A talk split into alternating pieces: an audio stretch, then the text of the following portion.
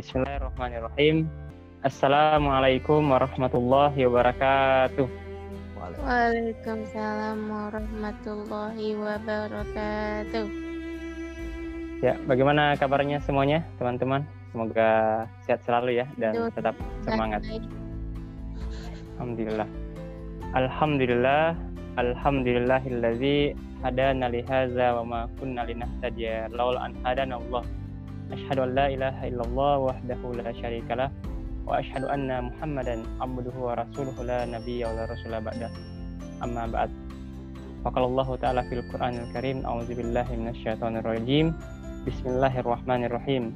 Wa man ahsanu qawlan mimman da'a ila Allah wa amila sholihan wa qala innani minal muslimin. Shadaqallahul azim.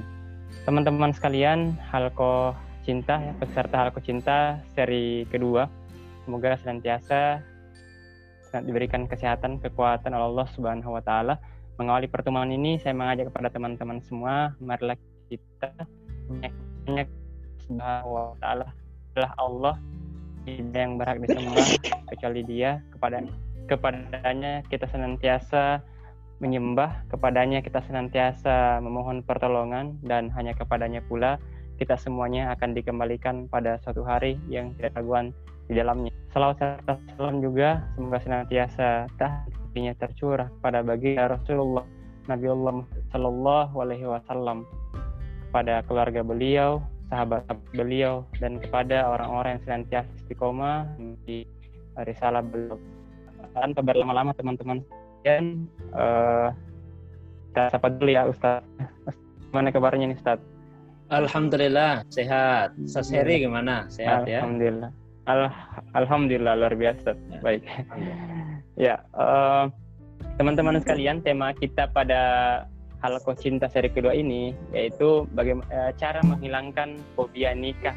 Ya, beberapa orang. Jadi kalau ditanya mau nikah, insyaallah semua itu orang pengen nikah, kecuali mungkin yang nggak normal, atau memang ada mungkin di antara orang yang berniat tidak pengen menikah disebabkan karena beberapa hal. Di antaranya adalah ketika dia menyaksikan keluarganya atau orang tuanya yang pernah mengalami KDRT atau mungkin berpisah, sehingga ada trauma dalam dirinya sampai mengatakan saya nggak lagi mau nikah karena semua laki-laki sama. Umumnya biasa saya mengatakan begini, perempuan, saya ingat sekali Ustadz, waktu awal-awal kuliah dulu itu ada teman semester 2 kalau saya nggak salah, saya tempat kumpul-kumpul, saya tanya kapan rencananya nikah nih. Nah, ada salah seorang perempuan yang jawabannya itu aneh dan antara yang lainnya. Dia mengatakan, Her, saya nggak mau nikah. Kenapa? Saya tanya. Kata dia, karena saya melihat bagaimana perlakuan ayah saya kepada ibu saya seperti itu. Nah, jadi mungkin ini Ustaz, jadi di tengah-tengah masyarakat ya, di kalangan pemuda banyak yang kemudian sebagian besar, mungkin di antara sebagian kecil ya, ada di antara mereka yang kemudian mengalami trauma atau fobia nikah. Nah, bagaimana sebenarnya mengatasi masalah ini Ustaz? Bagaimana Islam memandangnya? Tafadhal Ustaz. Baik. Banyak Ustaz. Bismillahirrahmanirrahim. Assalamualaikum warahmatullahi wabarakatuh. Waalaikumsalam warahmatullahi wabarakatuh. Alhamdulillah wa syukru lillah wa la hawla wa la quwata illa billah. Wassalatu wassalamu ala Rasulillah nabiyyihil Mustafa wa ala alihi wa ashabihi wa mawalah. Amma ba'du. Yang saya hormati Ustaz Heri Al-Fatih dan seluruh kru Halqa Islam yang semoga senantiasa dirahmati, dimuliakan oleh Allah Subhanahu wa taala. Para ahbab, ya saya panggil saja ahbab, ya, para kekasih Halqa Cinta yang semoga kita semua senantiasa disatukan oleh Allah Subhanahu wa taala dalam kecintaan kepadanya, kecintaan kepada nabinya, dan rasa cinta di antara sesama orang-orang yang mencintai Allah Subhanahu wa taala dan nabinya. Pertama sekali saya mengajak kepada kita semua untuk senantiasa memuji Allah Subhanahu wa taala. Dialah Allah yang Maha Pengasih, Maha Penyayang. Dialah Allah yang telah mencipta, menjaga, memelihara seluruh alam semesta. Dia pula lah Allah yang Maha memiliki, Maha menguasai hari balasan. Hanya kepadanya sajalah kita semua beribadah dan hanya kepadanya sajalah kita semua beristi'anah, meminta pertolongan. Dialah Allah yang telah menghiasi hati-hati manusia dengan rasa cinta dan memerintahkan kepada manusia untuk menempatkan rasa cinta tersebut secara proporsional. Salawat dan juga salam semoga senantiasa Allah curahkan kepada kekasih kita Rasulullah Muhammad sallallahu alaihi wasallam, begitu pula kepada keluarga beliau, para sahabat dan juga pengikutnya yang senantiasa istiqamah menghidupkan sunnah Nabi Shallallahu Alaihi Wasallam. Satu di antara sekian banyak sunnah Nabi tersebut adalah perintah untuk menikah. Sebagaimana di dalam hadis yang diriwayatkan oleh Imam Al-Bukhari, Rasulullah Shallallahu Alaihi Wasallam bersabda, "An-nikahu sunnati, faman raghiba an sunnati falaisa minni." Menikah itu adalah sunnahku, kata Nabi. Maka barang siapa yang tidak senang terhadap sunnahku, dia bukanlah bagian dari golongan saya. Sunnah yang dimaksud di dalam hadis tadi tentu saja bukanlah sunnah menurut pengertian ulama fikih, yaitu suatu perbuatan yang apabila dilakukan maka akan mendapatkan pahala, dan jika ditinggalkan tidak ada iqab, tidak ada hukuman, tidak ada dosa baginya. Tapi sunnah yang dimaksud di dalam hadis tadi yaitu tariqah atau jalan hidup yang ditempuh oleh Rasulullah Sallallahu Alaihi Wasallam. Karena kalau dari segi hukum menikah itu bisa sunnah, tapi bisa terangkat menjadi wajib. Sebaliknya menikah bisa menjadi makruh, bahkan bisa menjadi haram. Menikah juga bisa hukumnya mubah saja. Jadi ada 5 hukum yang berkaitan dengan pernikahan tersebut. Nah, terlepas dari itu semua, pernikahan itu adalah syariat Allah. Menikah itu adalah sunnah Nabi. Maka tentu kita semua harus meyakini bahwa di dalam pernikahan pastilah ada kemaslahatan, ada kebaikan, ada manfaat yang sangat banyak di dalamnya. Karena di mana ada syariat, pasti di dalamnya ada kemaslahatan. Nah, meskipun demikian, ternyata dalam kehidupan ini kadang kita jumpai. Tadi Ustaz Heri sudah menceritakan satu kasus yang dialami. Ya, saya dan mungkin para ahbab, ya, para kekasih-kekasih sekalian juga biasalah mengalami dalam kehidupan ini. Ada orang yang merasa fobia, merasa takut untuk menikah dengan beragam alasan. Nah, oleh karena itu menarik tema yang diangkat pada Halqa Cinta episode yang kedua malam hari ini, yaitu mengenai bagaimana menghilangkan fobia nikah. Nah, tentu saja untuk menghilangkan rasa takut atau fobia atas pernikahan tersebut, maka perlu dilihat dulu faktor apa saja yang biasanya menjadi penyebab sehingga seseorang merasa takut untuk menikah. Ada banyak faktor yang menjadikan seseorang itu merasa fobia, merasa takut untuk menikah. Di antaranya yang pertama yaitu karena pernah patah hati. Jadi ketika mengalami patah hati merasa takut untuk menikah. Yang kedua seperti yang sudah disinggung tadi oleh Ustaz Heri dalam pengantar, yaitu karena trauma melihat kegagalan pernikahan, terutama dari orang-orang yang terdekatnya. Jika ada seorang anak yang punya orang tua mengalami kegagalan dalam pernikahan, atau melihat saudara, ya, melihat keluarga, atau sahabat-sahabat dekat yang pernah menikah lalu kemudian gagal dalam pernikahannya tersebut, maka itu mendatangkan trauma. Ada kekhawatiran bahwa hal yang sama akan dia alami ketika melangsungkan pernikahan. Kemudian faktor yang ketiga yaitu karena selalu merasa ada kekurangan, baik merasa ada kekurangan pada dirinya atau merasa ada kekurangan pada calon pasangan hidupnya. Sehingga karena selalu melihat ada kekurangan tersebut, ini menjadi penghalang baginya untuk menikah.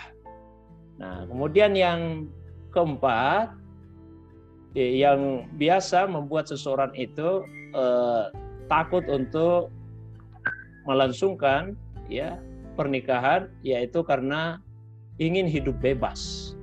Ingin hidup bebas, tidak ingin terikat, tidak ingin ada komitmen dalam kehidupannya ini.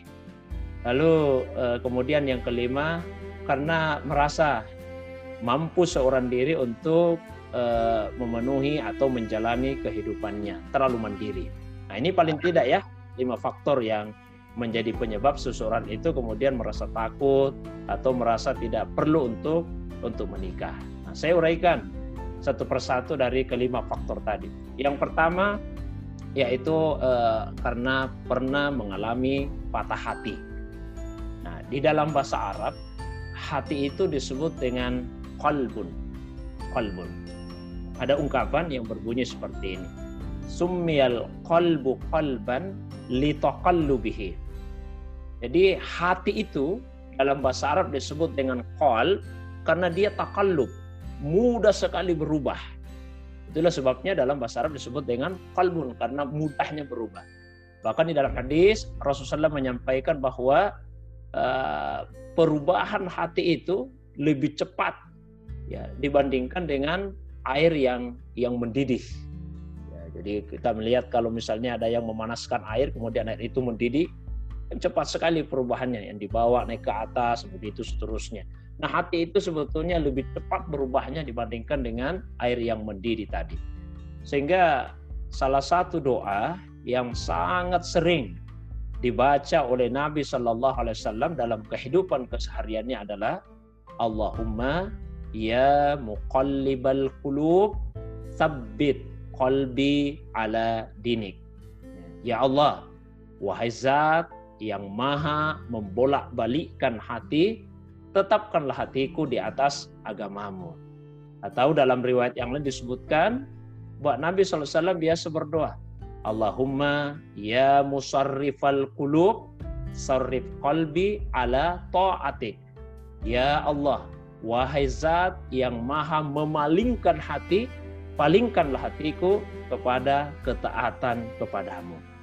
Jadi doa-doa Nabi ini menunjukkan kepada kita bahwa seorang muslim itu sangat butuh agar hati yang mudah terombang-ambing, mudah berubah tersebut bisa konsisten dalam keimanan, dalam ketaatan kepada Allah Subhanahu wa taala.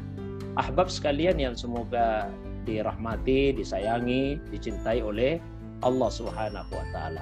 Nah, rasa cinta yang ada di dalam hati itu adalah hiasan. Kalau cinta tersebut membawa kepada kebaikan, maka Allah yang menghiasinya. Tapi ketika rasa cinta tersebut sebaliknya menjerumuskan kepada keburukan, berarti setan yang menghiasinya. Karena di surah Al Imran di awal-awal Allah SWT berfirman, Zuyyina linnas hubbus syahawati minan nisa. Telah dihiasi pada hati manusia itu rasa cinta kepada kesenangan. Salah satu bentuk kesenangan yang dihiaskan di dalam hati manusia untuk dicintai minan nisa, yaitu rasa cinta kepada perempuan. Jadi kalau ada seorang laki-laki mencintai seorang perempuan, itu sesuatu yang wajar, yang normal, yang alamiah. Yang tidak normal itu kalau seorang laki-laki mencintai laki-laki yang lainnya lagi, ya itu baru tidak normal. Nah, sesungguhnya perempuan juga di dalam hatinya dihiasi rasa cinta kepada laki-laki. Tapi dalam ayat tadi tidak disebutkan mengapa demikian? Allah Subhanahu wa taala yang menciptakan manusia dan Allah yang paling tahu sifat-sifat dasar manusia itu, perbedaan antara laki-laki dengan perempuan.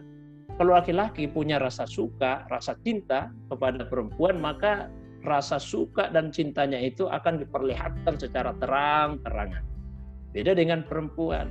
Kalau dia mencintai, menyukai, menyayangi seorang laki-laki, biasanya rasa cinta itu disembunyikan, ditutupi rapat-rapat, sehingga kadang-kadang tidak diketahui. Nah, Allah Subhanahu wa taala memahami betul Maka Allah pun tidak menyebutkan secara terang-terangan dalam ayat tadi. Rasa cinta kepada laki-laki yang disebut secara sharih, secara eksplisit, yaitu rasa cinta pada perempuan. Nah, kembali, poin utama yang ingin saya sampaikan adalah bahwa Allah memasukkan rasa cinta itu ke dalam hati. Hati kita ini mudah berubah. Cinta yang ada di dalamnya itu bersifat dinamis. Sehingga kadang-kadang yang kita sukai, yang kita cintai, yang kita sayangi hari ini, besok, bahkan tidak usah menunggu besok, dalam hari yang sama, itu bisa berubah menjadi rasa benci. Sebaliknya juga, seseorang yang paling kita benci, ya, pada suatu saat, boleh jadi pada waktu yang lain justru akan menjadi orang yang paling kita cintai.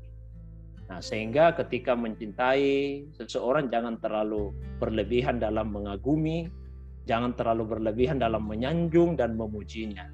Karena ada kemungkinan suatu waktu kelak justru orang tersebut menjadi orang yang kita benci. Sebaliknya kalau membenci seseorang, jangan berlebihan dalam mencaci, memaki, dan mencercanya. Karena boleh jadi suatu waktu kelak perasaan di dalam hati itu berubah menjadi rasa cinta.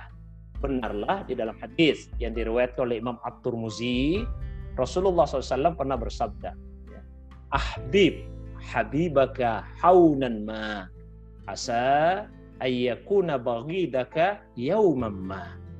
Cintailah kekasihmu sekedarnya saja. Karena boleh jadi yang menjadi kekasihmu hari ini, yang kamu cintai hari ini, suatu saat telah justru menjadi baghidak, menjadi musuhmu, menjadi orang yang kamu benci. Lalu Nabi lanjutkan, wa abghid baghidaka haunan mah. Kalau ada yang kamu benci, ada yang kamu tidak sukai, benci sekedarnya saja, jangan berlebihan. Asa ayyakuna habibaka yauman mah. Karena boleh jadi orang yang kamu benci pada hari ini suatu saat kelak akan menjadi orang yang kamu cintai. Nah, oleh karena itu sejatinya ketika mengalami kegagalan dalam hubungan, maka tidak usah sampai membuat patah hati. Nah, ini saya bagi dua ya. Patah hati karena hubungan sebelum pernikahan. Meskipun ini sebetulnya dilarang di dalam agama kita. Mestinya kita bersyukur apabila hubungan tersebut ternyata tidak berlanjut. Karena itu cara Allah untuk menyelamatkan kita dari kemaksiatan. Daripada terus-menerus berada dalam kemaksiatan, maka bersyukurlah Allah menyelamatkan dengan cara Allah Subhanahu wa taala ya memberikan anugerah kepada kita dalam bentuk putusnya hubungan tersebut yang memang tidak sesuai dengan syariat. Atau hubungan yang putus itu setelah pernikahan. Ya, ada suami istri. Lalu kemudian ternyata mengalami kegagalan, akhirnya putus pernikahannya, terjadi perceraian. Ini juga seyogianya tidak membuat patah hati. Kenapa demikian? Karena seorang muslim itu dalam kehidupannya apapun peristiwa yang dia alami semuanya baik, tidak ada yang buruk. Karena sejatinya yang menentukan baik atau buruknya sesuatu bukan kejadiannya, bukan peristiwanya, tapi yang menentukan baik buruknya sesuatu adalah cara menyikapi peristiwa dan kejadian tersebut. Jadi bukan peristiwanya. Ada orang yang bercerai, putus, lepas ikatan pernikahannya. Ini satu peristiwa. Ada dua orang yang mengalami hal yang sama. Nilainya bisa beda. Yang menentukan apa? Cara menyikapinya. Ketika disikapi dengan kesabaran, ridho, yakin ada hikmah di balik itu semua, maka insya Allah perceraian itu akan mendatangkan kebaikan. Tapi sebaliknya, kalau disikapi dengan keluh kesah, menggerutu dan sebagainya, maka perceraian itu akan menjadi sesuatu yang buruk. Ya, sebetulnya bukan karena peristiwanya, tapi karena cara menyikapinya. Karena itu di dalam hadis yang diriwayatkan oleh Imam Ahmad, Rasulullah SAW pernah bersabda, ajaban li amril mu'min. Sungguh menakjubkan, luar biasa sekali orang yang beriman itu. Inna amrahu kullahu khair. Semua urusan bagi orang yang beriman baik. Wa laisa dzaka li ahadin illa lil mu'min. Yang seperti ini tidak bisa dirasakan kecuali oleh orang yang beriman saja. Lalu Rasulullah melanjutkan uraiannya itu. In asabat husarra. Jika yang ia alami dalam hidup sesuatu yang menyenangkan hatinya, syakara, dia mampu bersyukur, fakana khairallahu. Dengan kesyukurannya, apa yang menyenangkan hati itu menjadi baik baginya. Wa in asabathu darra. Dan jika ada sesuatu yang menyusahkan hatinya karena tidak sesuai dengan keinginannya, sabar, dia mampu bersabar, fakana khairallahu. Dengan kesabarannya maka itu pun menjadi baik baginya.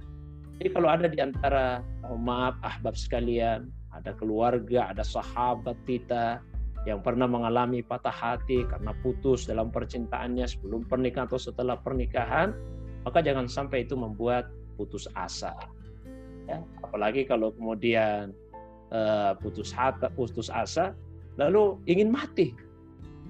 Itu terlalu bodoh, terlalu naif bagi kita. Nabi ingatkan dalam sebuah hadis, la yatamanna yanna ahadukum al-maut lidurrin nasalabi. Jangan sampai ada salah seorang di antara kalian yang berangan-angan untuk disegerakan kematiannya karena dur, penderitaan.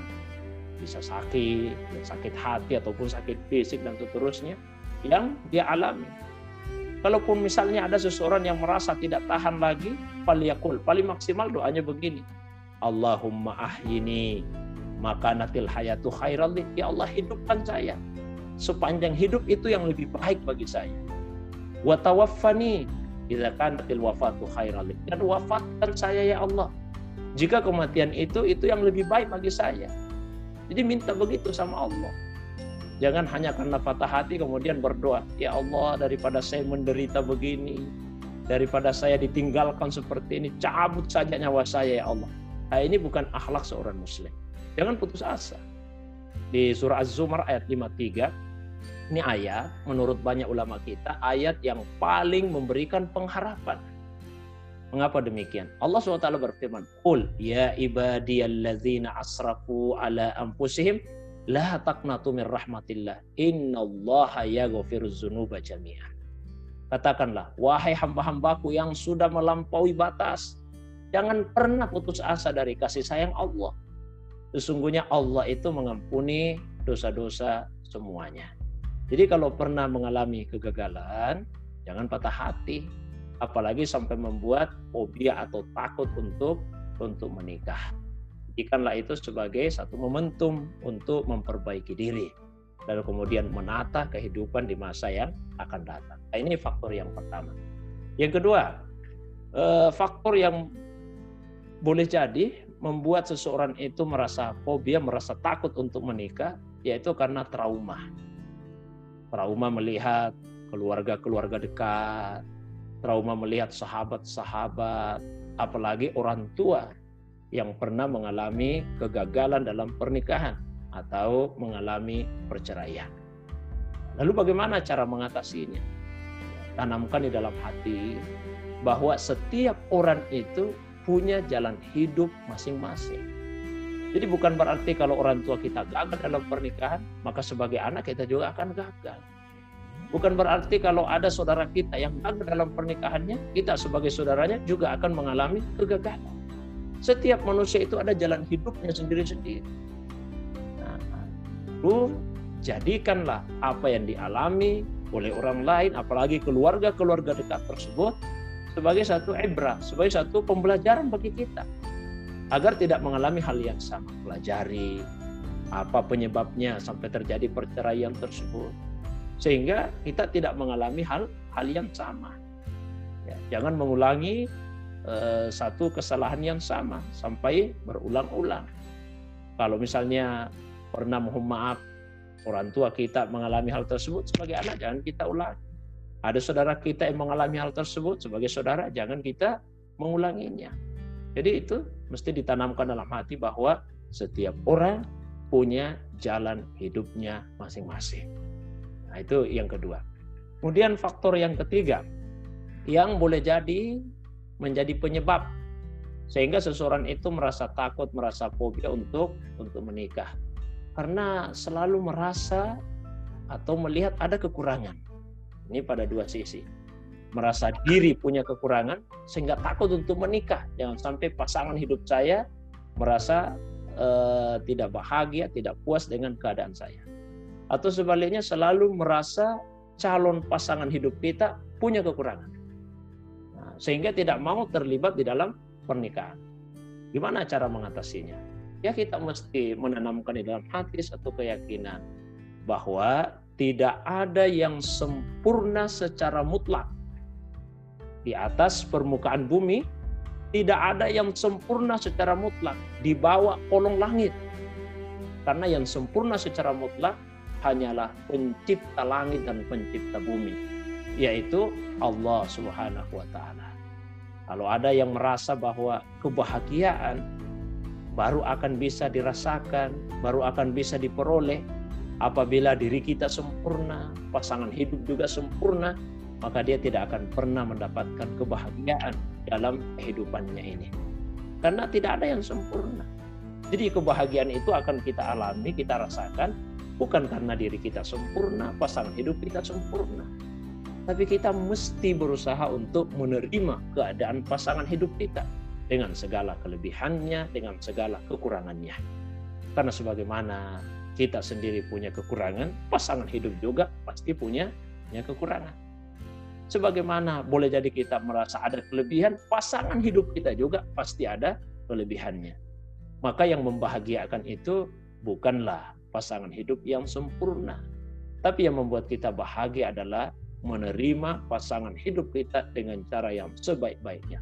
Hargailah kelebihan yang dia miliki dan pahamilah kekurangannya. Nah, ada ungkapan dalam bahasa Arab yang menyebutkan la tahtakir manduna walikulli syai'in maziyah. Jangan meremehkan orang lain karena tiap-tiap orang itu ada maziyahnya, ada kelebihannya, ada keistimewaannya. Jadi bangun kepercayaan bahwa meskipun kita penuh dengan kekurangan, tapi pasti ada kelebihan yang Allah titipkan kepada diri kita. Tidak ada orang yang pada dirinya hanya kekurangan saja tanpa ada kelebihan sama sekali. Dan bangun juga kepercayaan bahwa pasangan hidup kita juga pasti punya kelebihan. Tidak mungkin kekurangan semua yang ada pada dirinya. Dan kita juga janganlah terlalu terpesona, jangan terlalu terpukau melihat penampilan-penampilan secara zahir, ya. Misalnya karena sering nonton sinetron, ya, nonton film dan sebagainya, yang ditampilkan seakan-akan kesempurnaan. Lalu kemudian membuat kita merasa bahwa oh, saya jauh sekali dari apa yang ditampilkan itu. Ya, sesungguhnya setiap orang pasti ada kekurangannya. Tapi dia juga pasti mempunyai kelebihan. Nah, kalau yang seperti ini bisa kita bangun, maka insya Allah tidak ada lagi rasa ketakutan untuk menikah hanya karena merasa diri punya kekurangan. Ahbab sekalian yang semoga dirahmati, dimuliakan oleh Allah Subhanahu wa Ta'ala. Sudah 3 ya yang menjadi penyebab seseorang itu merasa takut untuk menikah. Kemudian yang keempat, ya, ada juga yang takut untuk menikah atau tidak mau untuk menikah karena ingin hidup bebas, tidak ingin terikat, tidak ingin ada komitmen. Jadi dia merasa kalau dia terlibat dalam pernikahan, maka itu akan membatasi dirinya. Dia tidak akan bisa berbuat apa saja sesuai dengan kehendaknya. Tapi apa benar seperti itu? Allah Subhanahu wa Ta'ala menciptakan kita ini manusia dan memberikan kepada manusia itu kebebasan. Bahkan termasuk kebebasan untuk memilih antara keimanan dan kekafiran.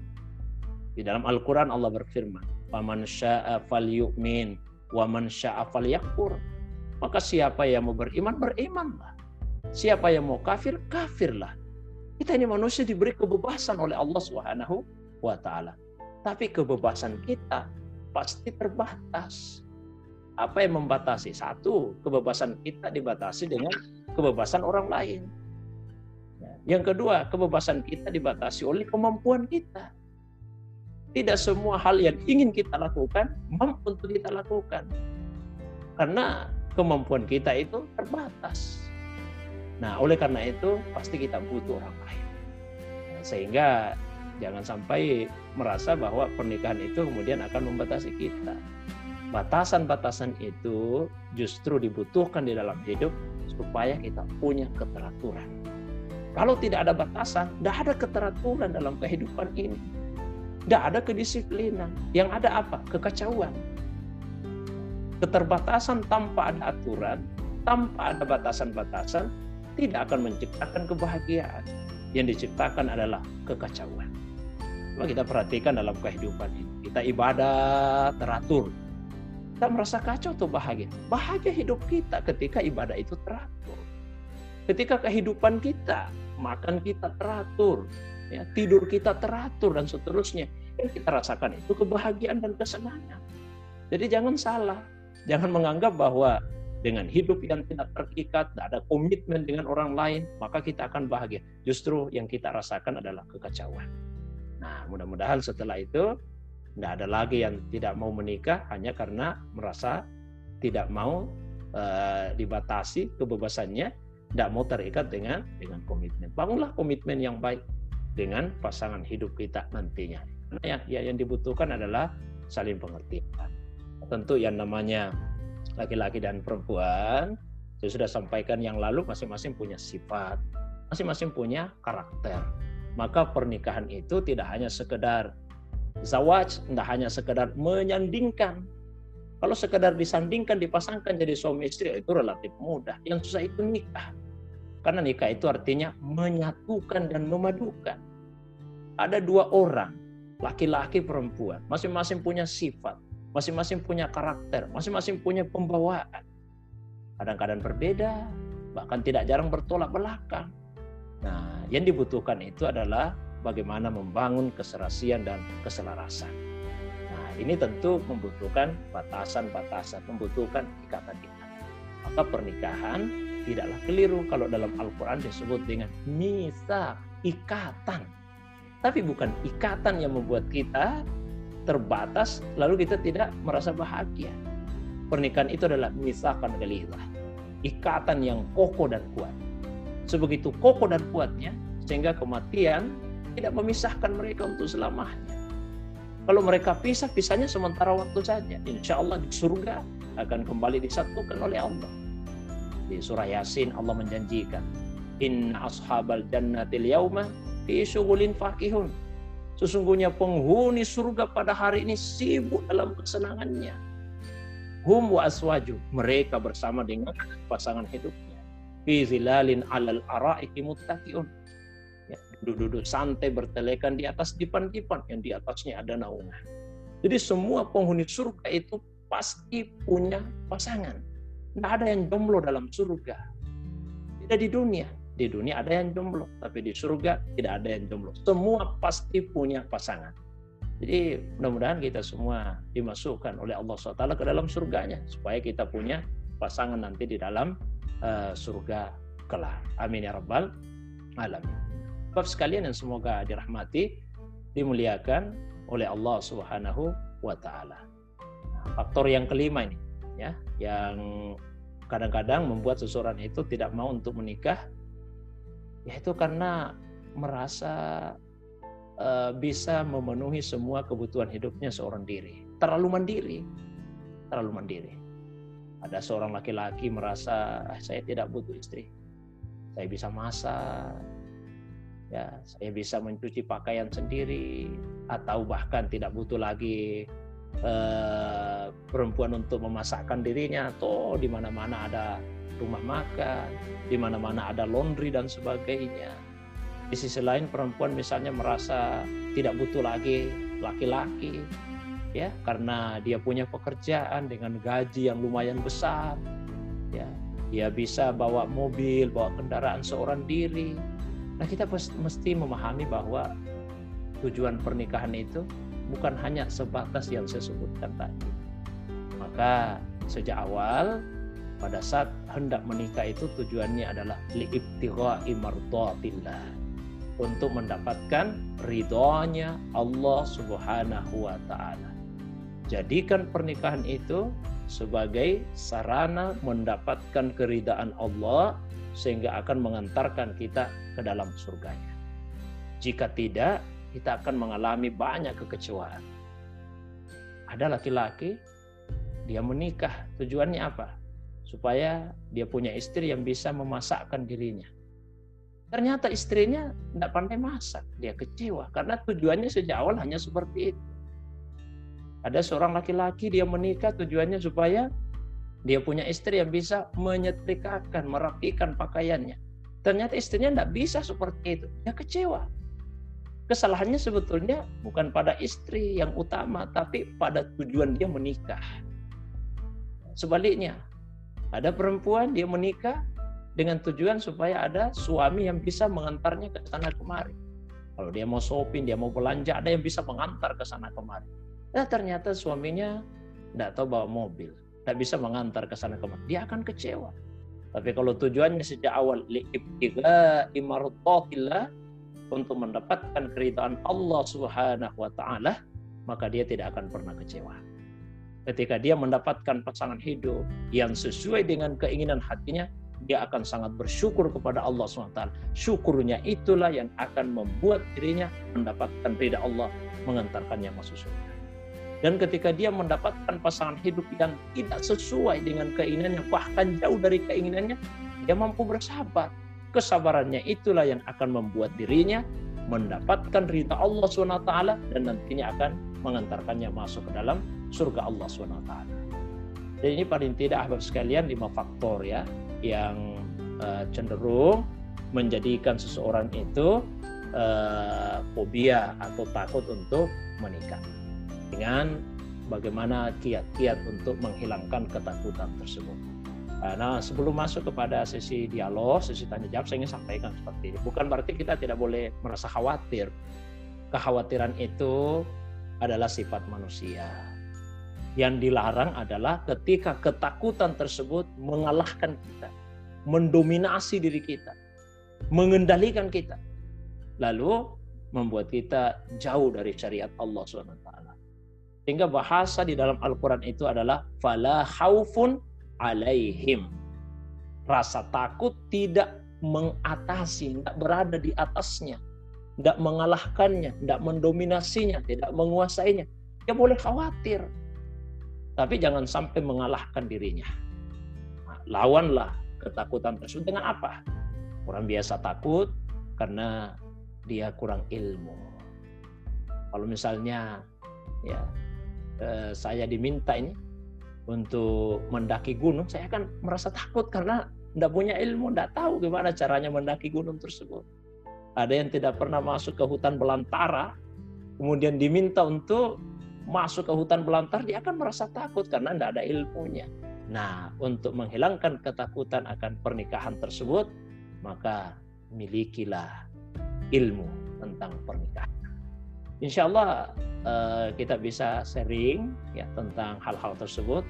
Dan Halqa Cinta ini baru episode yang kedua, masih ada belasan episode lainnya insya Allah. Mudah-mudahan kita selalu disehatkan oleh Allah Subhanahu wa taala. Saya kira itu Ustaz Heri pengantar yang saya sampaikan. Mudah-mudahan manfaatnya bagi diri saya, bagi kita semua, paling tidak sudah mengurangilah. Mudah-mudahan bahkan bisa menghilangkan fobia, rasa takut untuk menikah tersebut. Demikian, Assalamualaikum warahmatullahi wabarakatuh. Waalaikumsalam warahmatullahi wabarakatuh. Jazakallah khair Ustaz atas materinya yang luar biasa ya, teman-teman sekalian. Gimana? Sudah nggak sahabat pengen bertanya ya?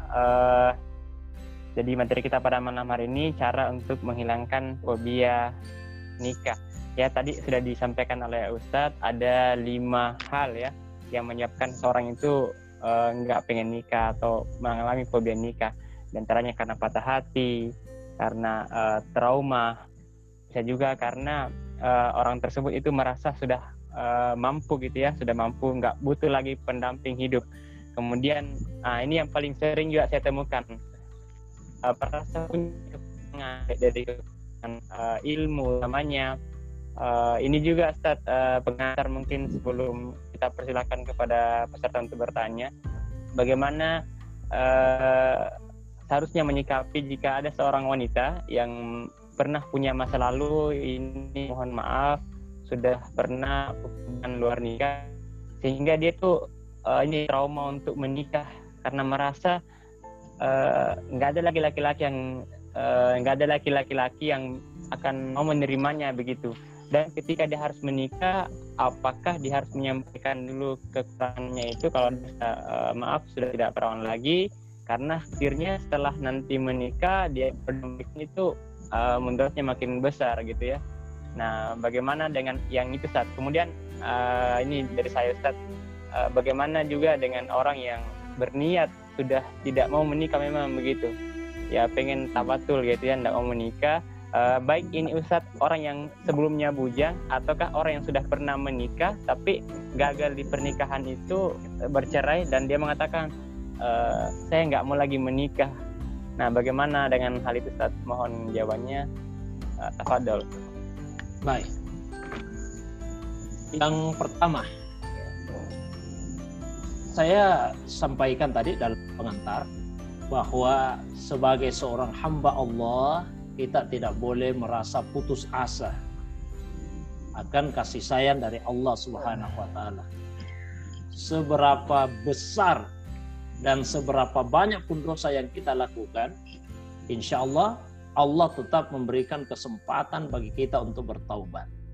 Karena itu saya sebutkan tadi bahwa ayat yang paling memberikan pengharapan dalam Al-Quran, dan ini kalau saya pribadi ayat yang paling saya sukai, Az-Zumar ayat 53. Pada ayat tersebut Allah SWT berfirman, Qul ya ibadiyallazina asrafu ala anfusihim la taqnatu min rahmatillah innallaha yaghfiruz dzunuba jami'an.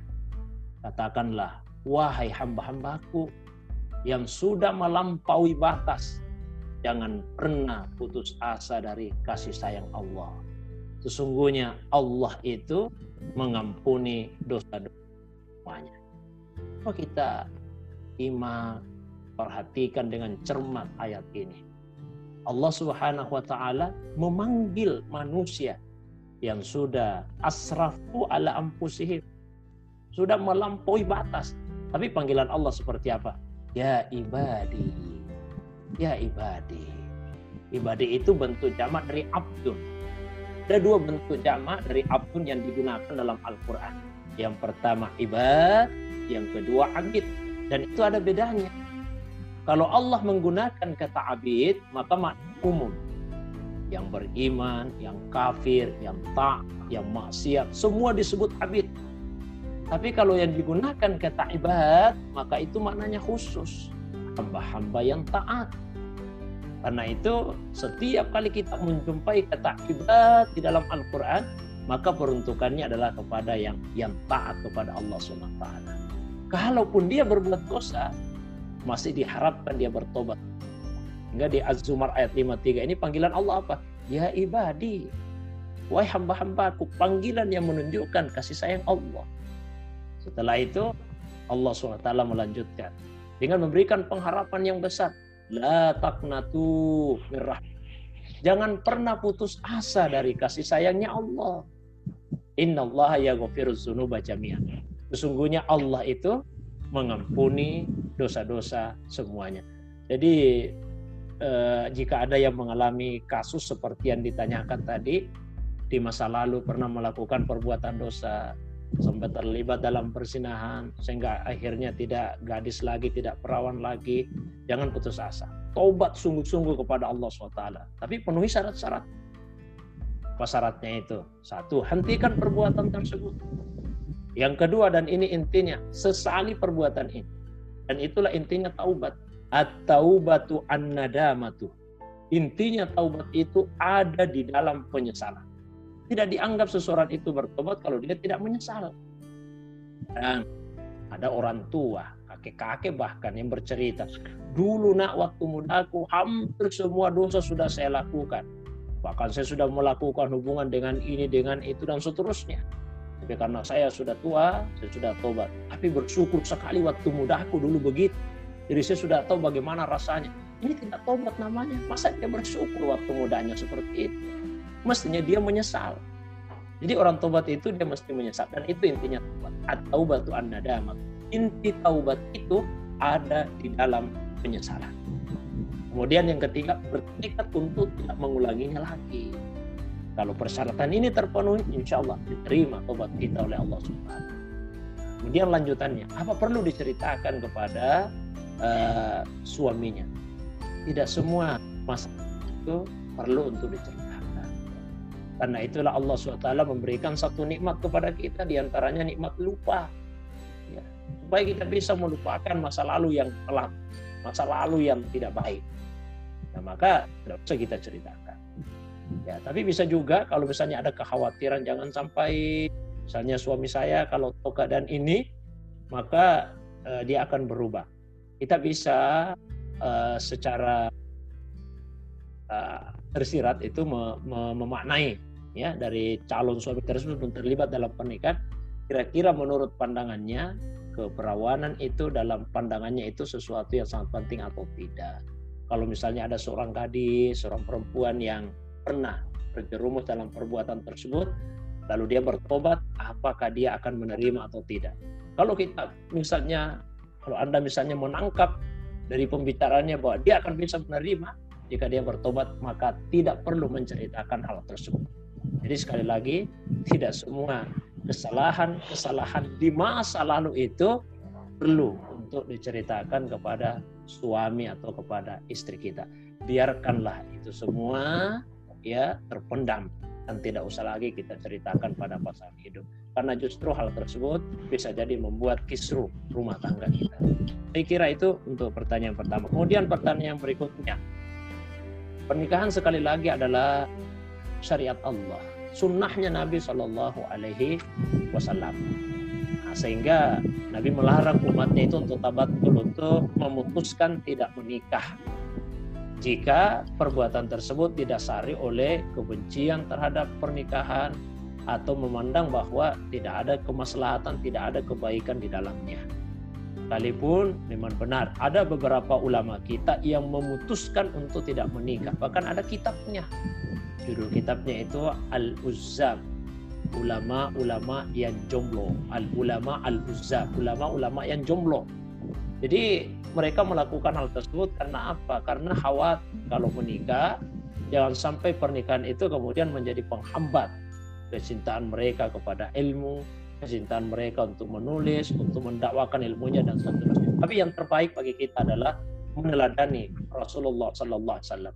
Tidak ada yang melebihi kesibukan Nabi dalam berdakwah, tidak ada yang melebihi cinta Nabi kepada ilmu. Tapi meskipun demikian, Nabi tetap menikah. Bahkan beliau menikahi beberapa perempuan. Dan itulah yang terbaik bagi kita. Beliaulah yang menjadi uswah teladan bagi kita semua. Demikian untuk dua pertanyaannya, Ustaz Heri. Wallahu a'lam. Baik, syukran Ustaz. Jazakallah khair atas jawabannya. Ya, ini sudah ada beberapa pertanyaan yang disampaikan lewat pesan teks ya, dari peserta. Yang pertama, Ustaz. Assalamualaikum warahmatullahi wabarakatuh. Izin bertanya, Ustaz. Kebetulan saya bekerja selama 7-8 jam sehari. Nah, ini seorang muslimah.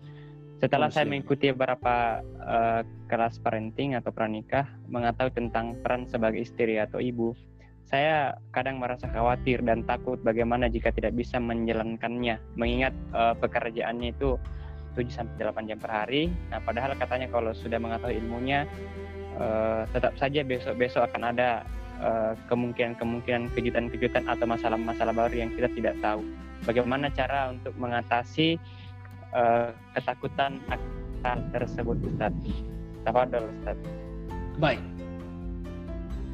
Ada dua hal yang ingin saya tekankan dari pertanyaan tadi ya. Yang pertama, agama memang tidak melarang seorang istri itu untuk bekerja. Agama tidak melarang itu.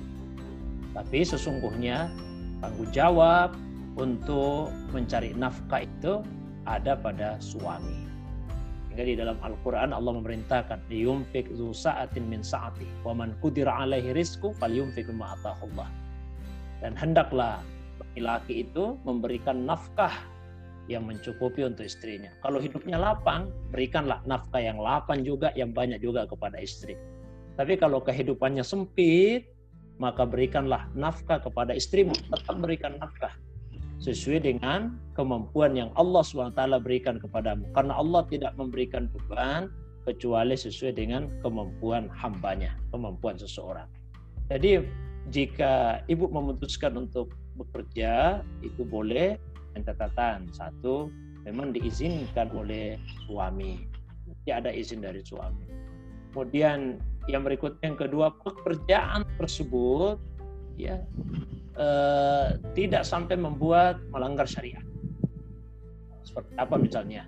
Ya, pekerjaan yang membuat harus berduaan misalnya dengan laki-laki yang bukan mahramnya, jadi sekretaris pribadi bagi bosnya, bagi atasannya, yang membuat dia harus sering berdua saja dalam ruangan, nah, atau pekerjaan yang bisa menimbulkan fitnah dan sebagainya.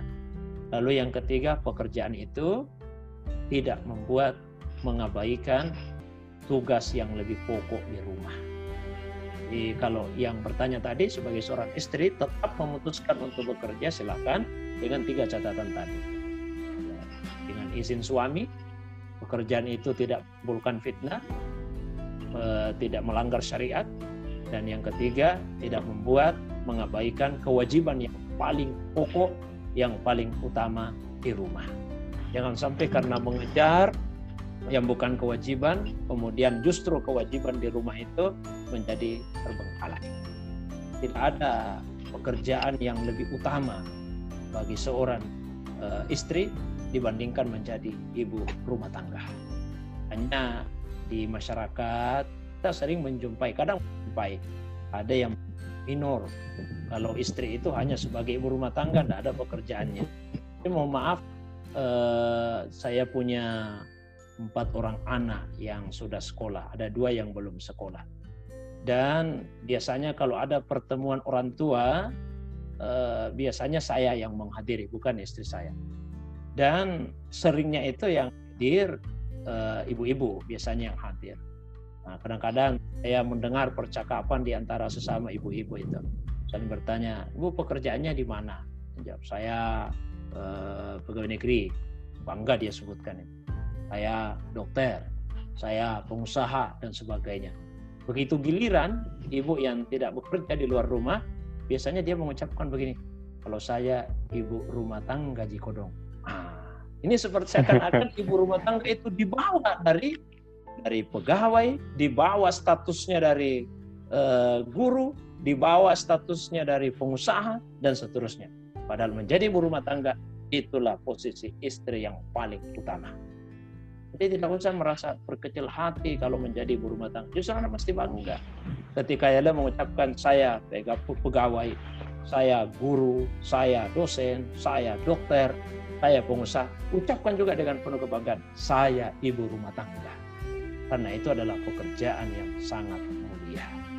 Tapi sekali lagi, bukan berarti ibu tidak boleh kerja ya, silakan. Nah, kemudian yang kedua, ilmu itu sifatnya teoritis untuk memberikan kita panduan yang sifatnya umum. Tentu dalam prakteknya akan ada hal-hal yang sifatnya anomali. Anomali itu maksudnya penyimpangan dari teori yang kita pelajari yang bersifat umum.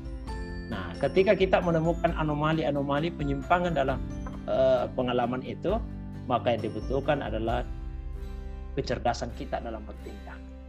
Jadi benar yang Ibu sampaikan, udah ada ilmunya bagaimana menjadi istri. Tapi dalam kehidupan, dalam kenyataan, dalam realitanya akan ada kejutan-kejutan. Kejutan-kejutan itu berupa anomali-anomali yang menyimpan dari garis besar yang secara umum kita sudah pelajari tersebut. Nah, di sini dibutuhkan kecerdasan, kearifan, dan kesabaran. Dalam arti apa? Tidak usah terlalu mudah panik. Oh, tidak sesuai dengan teori yang saya pelajari. Tidak sesuai dengan ilmu yang saya dapat ketika mengikuti parenting dan sebagainya. Tidak sesuai dengan yang diceramakan oleh ustaz dan seterusnya. Kita butuh kesabaran, jangan mudah panik, kemudian kecerdasan dalam mengatasi masalah tersebut. Dan ingatlah bahwa insya Allah setiap kali niat kita baik, maka Allah SWT akan memberikan jalan keluar yang terbaik pula. Itu yang bisa saya jawab, Ustaz Heri. Wallahu a'lam bishawab. Baik, jazakallah khair Ustaz atas jawabannya. Nah, buat penanya secara khusus dan buat teman-teman semuanya secara umum.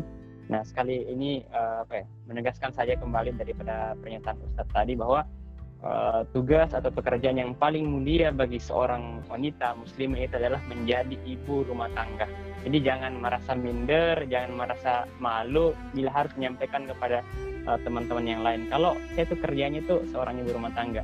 Teman-teman tahu nggak, kita nggak akan mengenal sosok Imam Asy-Syafi'i tanpa adanya ibundanya, tanpa perang seorang ibu. Begitupun dengan Imam Al-Bukhari dan para ulama-ulama yang lainnya, itu mereka lahir sosok ulama yang hebat itu berkat didikan seorang ibu.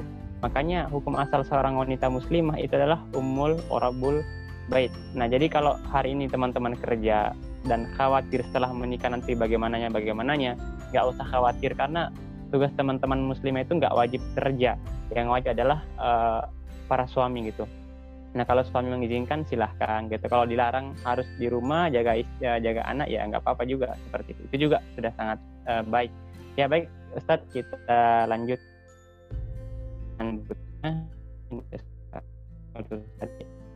Dari Nia Setiati, setelah saya pernah berdebat dengan kakak ipar saya lantaran saya memilih dalam calon suami, padahal saya memilih, maksudnya dia memilih karena agama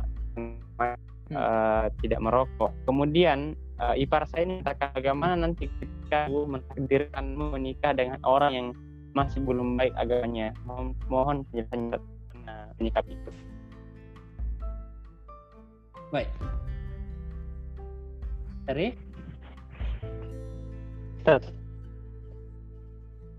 Bisa dipahami. Suaranya tak terlalu bagus Ustaz, bergema. Ya, ini saya ulang Ustaz ya. Ya, agak bergema suaranya tadi. Mungkin karena angin Ustaz. Saya lagi di teras rumah ini di kampung ya.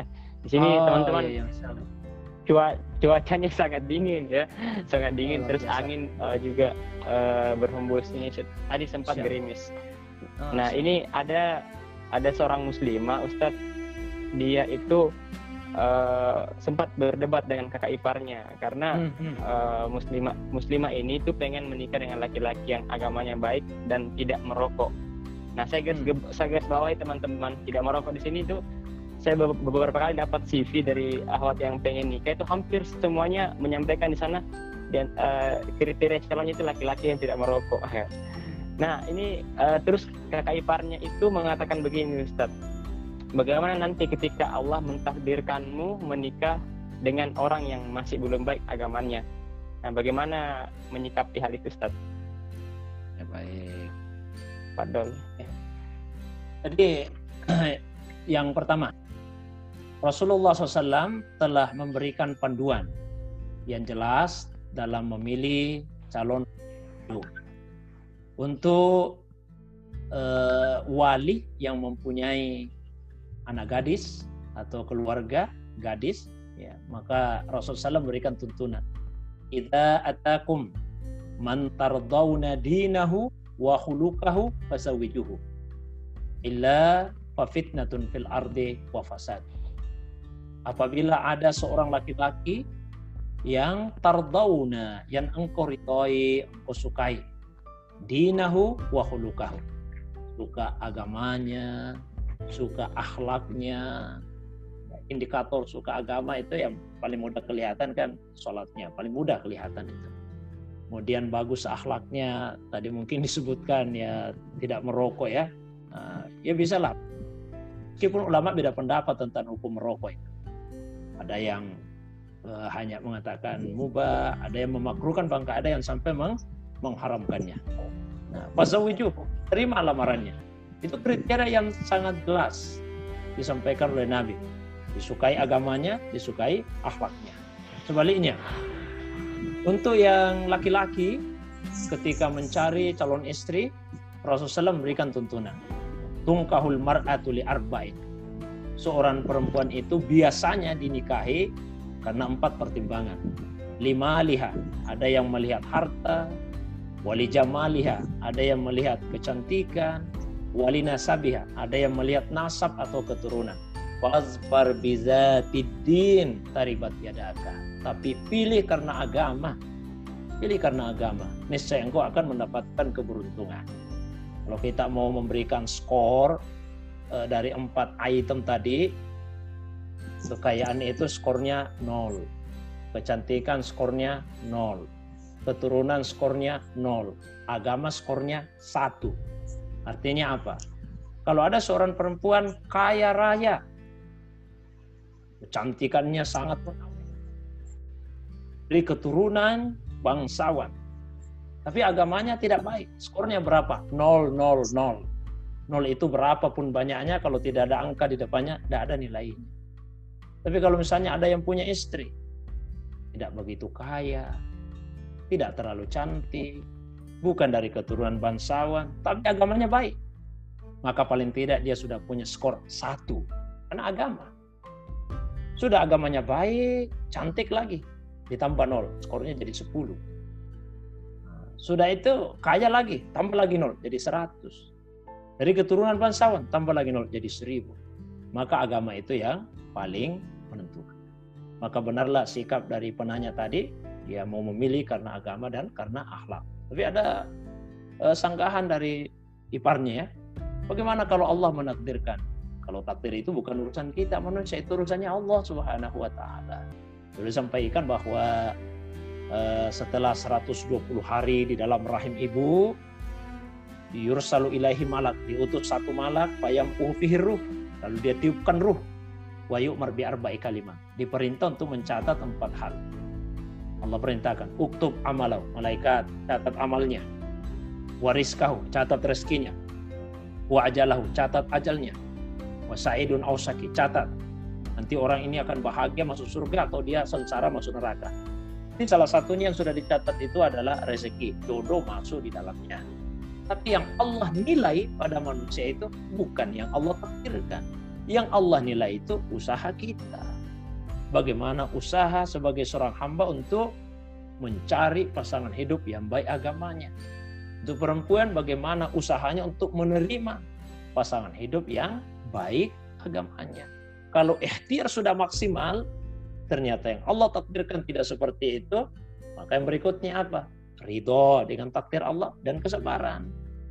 Ya, tapi jangan langsung di depan, di skat ditutup dengan istilah takdir, sehingga tidak ada ikhtiar yang maksimal. Dan penting dipahami, takdir itu tidak satu macam. Takdir itu tidak satu macam. Coba kita lihat misalnya ceritanya Umar. Ketika hendak masuk ke negeri Syam, lalu kemudian gubernurnya menemui beliau di perbatasan. Umar, di dalam sedang mewabah penyakit taun. Bagaimana sikapmu? Tetap masuk atau mau pulang? Umar setelah musyawarah memutuskan pulang kembali ke Madinah. Ada yang protes. Atafirru min qadarillah. Umar, kamu ingin lari dari takdirnya Allah. Kata Umar, iya. Nafirru min qadarillah ila qadarillah. Kita akan lari dari satu takdir Allah menuju ke takdir Allah yang lain. Sama juga dengan jodoh. Tidak mesti yang Allah takdirkan itu satu orang saja. Allah bisa takdirkan yang kita tidak tahu. Kira-kira bahasanya seperti ini. Jika saudari memperbaiki diri, memperbaiki akhlak, memperbaiki agama, selalu menambah ilmu, maka jodohmu si'ah, laki-laki yang soleh. Tapi jika kurang maksimal dalam memperbaiki diri, jodoh musibah, perempuan yang tidak terlalu saleh. Jadi sebetulnya kita bisa mendapatkan jodoh yang baik itu diantaranya dengan cara mensalehkan, memperbaiki diri kita. Jadi jangan jadikan takdir itu sebagai senjata untuk mengurangi ikhtiar kita. Tetaplah ikhtiar yang maksimal untuk mendapatkan jodoh yang terbaik.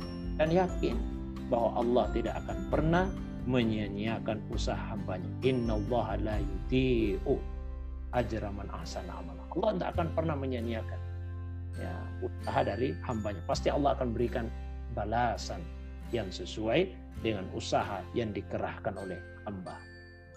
Barangkali itu Ustaz Heri. Wallahu a'lam bishawab. Baik, jazakallah khair Ustaz atas jawabannya. Ya, jadi buat penanya nggak usah khawatir ya.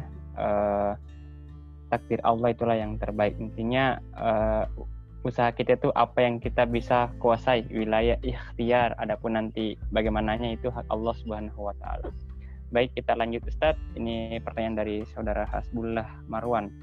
Bismillah, bagaimana jika Fobia itu dikarenakan takut atas dosa-dosa di masa lalu yang terbalaskan kelak di depan, misalnya pada keluarga, khawatir jika dosa di masa lalu itu terjadi atas keluarga, pada anak, dan lain-lain. Nah, bisa dipahami Ustadz? Bisa, insyaallah. Berikutnya saya lanjut lagi Ustadz ya. Ini ada pertanyaan lagi dari Mawar Haisah. Assalamualaikum. Waalaikumsalam warahmatullahi wabarakatuh. Pertanyaan saya terkait perkara yang sampaikan, melihat ada kepentingan. Pertama, saya sudah ada calon dan keluarga sudah sepakat. Karakter kami bagi langit dan bumi. Dia tenang, hafiz, tapi apalah saya ini? Saya merasa tidak ada apa-apanya. Saya sering merasa tidak pantas. Saya khawatir kalau dia menyesal karena memilih saya. Apakah sebelum menyampaikan kekhawatiran itu ke calon pasangan atau cukup saya saja yang melawan kecemasan itu? Tafadhol Ustaz. Baik, ya.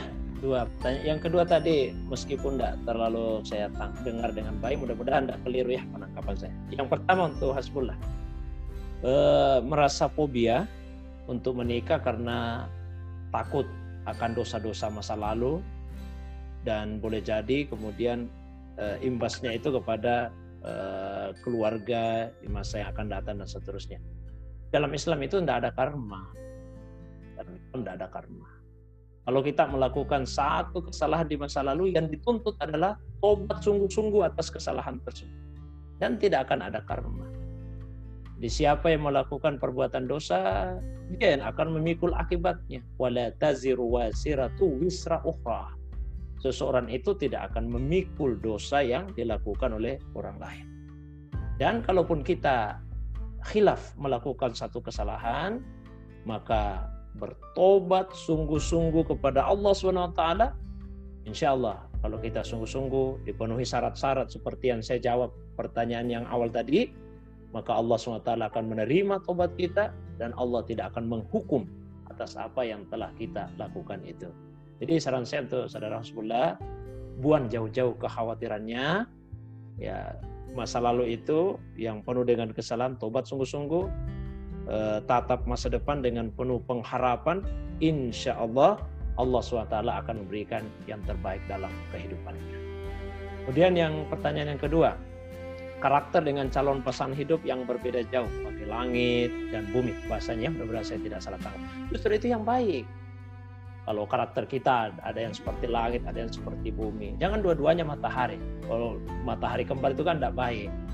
Ya ada yang seperti matahari yang panas, tapi ada juga yang seperti rembulan yang lembut. Kalau ada batu yang keras misalnya, batu yang keras, kemudian ada lagi batu keras yang lain, lalu kemudian bertabrakan, yang terjadi adalah hancur. Tapi kalau ada batu yang keras, kemudian ada tanah liat, lalu kemudian mereka bertabrakan, maka tidak hancur. Tapi batu yang keras itu akan menempel pada tanah liat tersebut. Jadi karakter-karakter yang berbeda, bahkan boleh jadi bertolak belakang, itulah yang akan menciptakan pelangi, menciptakan keindahan di dalam rumah tangga tersebut. Kalau punya calon suami yang hafiz, penghafal Al-Quran, oh saya hafalannya tidak ada atau sangat sedikit. Mudah-mudahan setelah berumah tangga, suami yang hafiz itu bisa mengajarkan Al-Quran kepada saudari. Jangan melihat karakter yang berbeda itu sebagai penghalang, tapi jadikanlah itu sebagai faktor yang bisa menciptakan keserasian, keselarasan dalam rumah tangga. Maka sekali lagi saran saya, jangan sampai karena khawatir nanti calon suaminya akan menyesal mendapati keadaan dirinya seperti itu, lalu kemudian merasa takut untuk menikah. Saya sudah sebutkan tadi faktor yang ketiga yang membuat seseorang itu takut menikah karena selalu merasa ada kekurangan. Baik merasa ada kekurangan pada dirinya atau merasa ada kekurangan pada calon pasangan hidupnya. Kalau yang ditanyakan ini merasa ada kekurangan pada dirinya.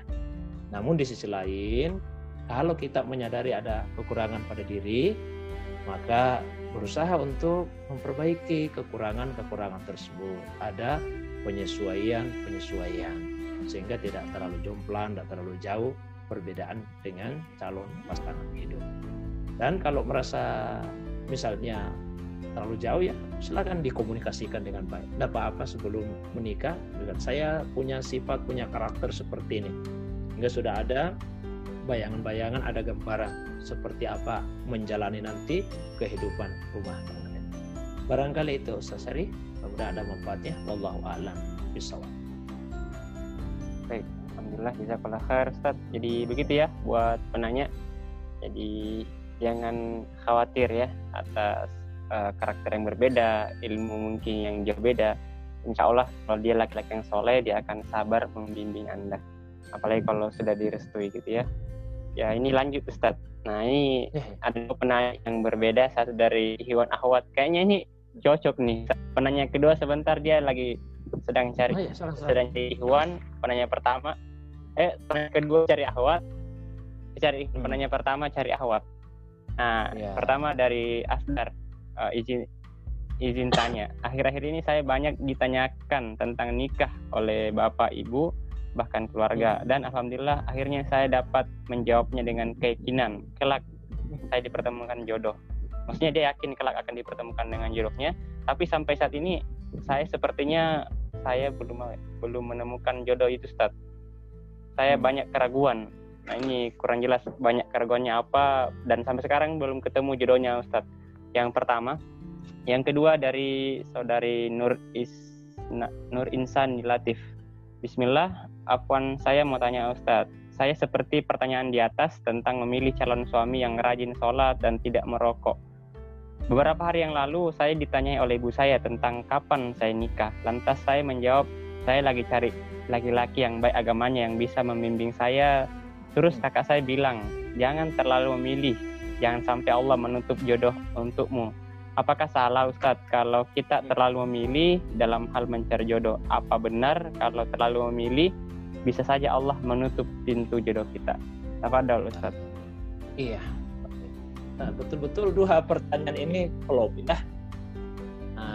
Dan dua-duanya muncul dari pertanyaan orang tua. Nah, karena itu di Halqa Cinta episode yang pertama saya sampaikan, pernikahan itu sebetulnya bukan hanya sebatas tanggung jawab personal saja, tanggung jawab pribadi. Tapi pernikahan itu adalah tanggung jawab sosial, tanggung jawab dari orang-orang yang ada di sekitar kita. Tentu terutama orang tua. Sehingga bahasa Allah di dalam Al-Quran itu tidak hanya menikahlah. Tapi bahasa Allah di dalam Al-Quran itu adalah wa ankihul ayyama minkum. Nikahkanlah yang jomblo-jomblo di antara kalian.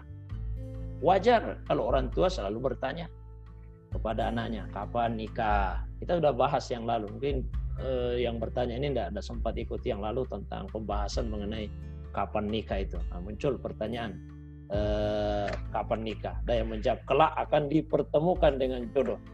Insya Allah. Tapi kalau ini kan wilayahnya Allah mempertemukan kita dengan jodoh. Yang dituntut dari kita adalah usaha untuk menemukan jodoh tersebut. Nabi pun kalau ketemu sahabat itu selain Nabi tanya, kamu sudah menikah? Belum ya Rasulullah. Menikahlah, kata Nabi SAW. Yang sudah menikah, dengan siapa kamu menikah? Dan ini ya Rasulullah. Jadi Nabi itu sering membicarakan masalah pernikahan dan memotivasi sahabat-sahabat beliau untuk segera menikah. Bagaimana kalau terlalu memilih? Ukuran terlalu itu kan relatif. Jangan sampai sebetulnya masih dalam batas yang normal. Jadi jangan juga kita tidak punya pilihan sama sekali. Tidak ada keinginan untuk memfilter, untuk menyaring, untuk menyeleksi siapa-siapa yang masuk. Jangan berprinsip siapa saja lah. Jangan seperti itu. Karena Nabi jelas memberikan ukuran-ukuran. Kalau perempuan nikahi karena ini, laki-laki nikahi terimalah lamarannya karena ini. Jadi itu kita mesti memilih. Nah mungkin yang dimaksud terlalu memilih kalau sudah ada yang kriteria dalam agama, tapi kemudian ditolak karena pertimbangan dunia. Itu mungkin yang dimaksud terlalu memilih.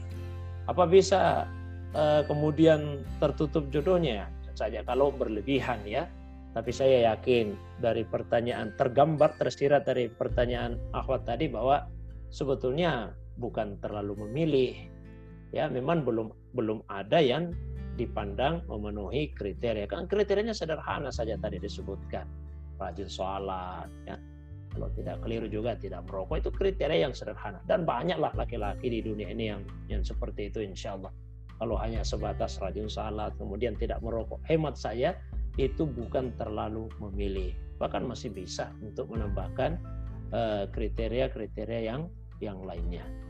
Jadi untuk kedua penanya tadi, saya sarankan seperti ini, berazam, niat yang kuat, keinginan yang kuat di dalam hati.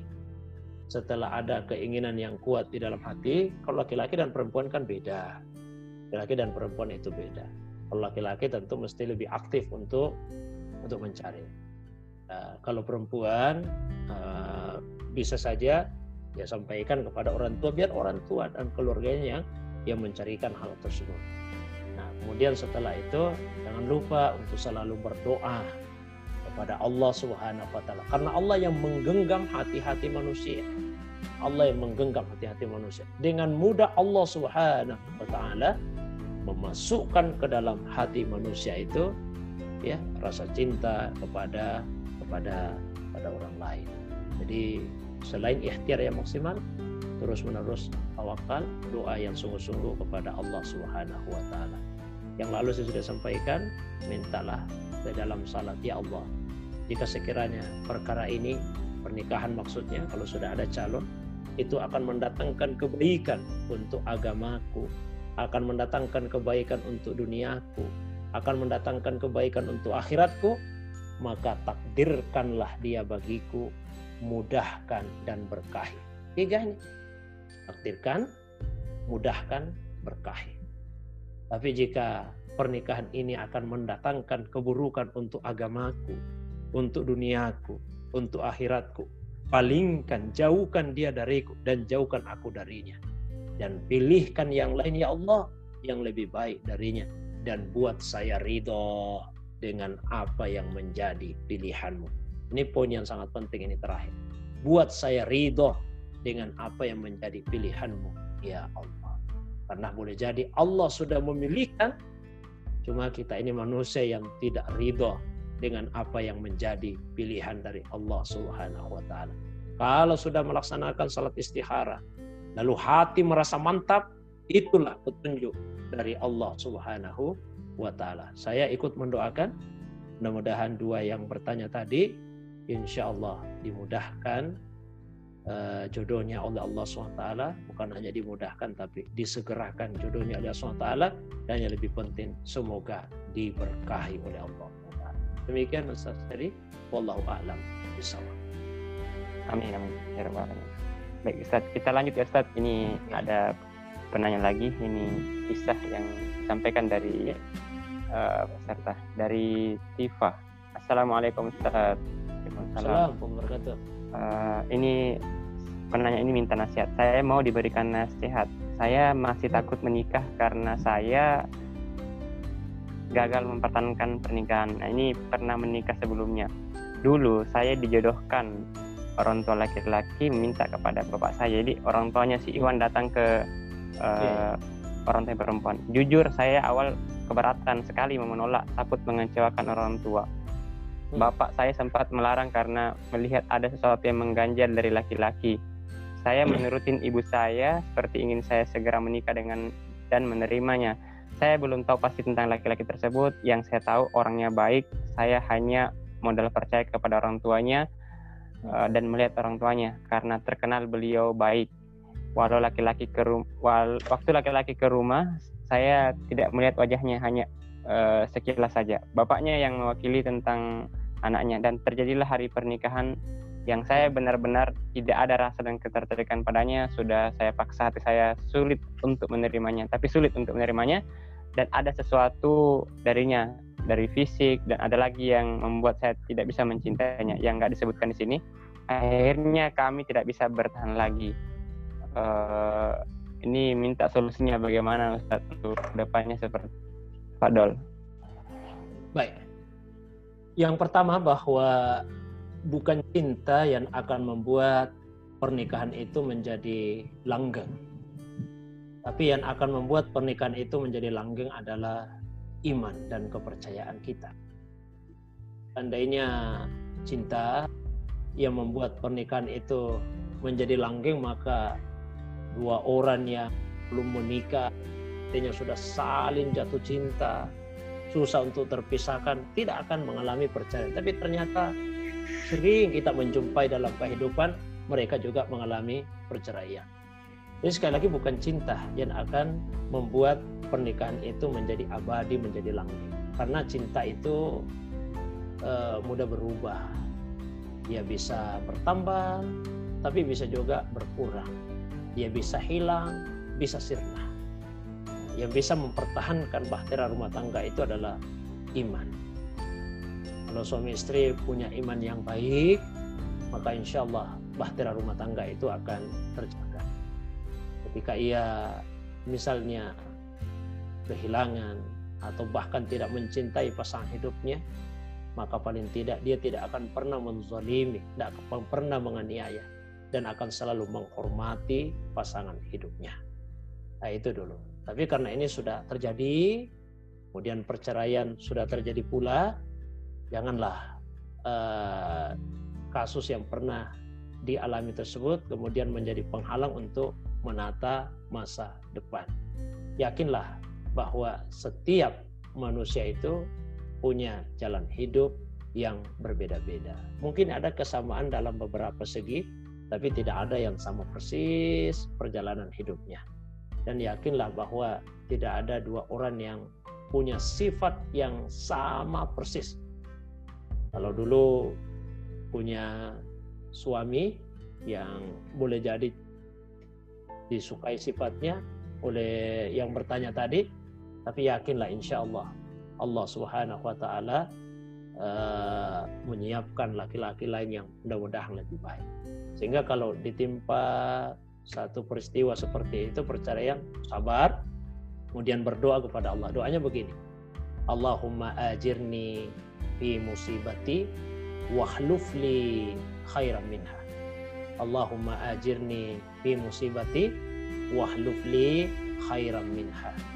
Ya Allah, beri saya pahala atas musibah yang menimpa saya dan ganti musibah ini dengan nikmat yang lebih baik.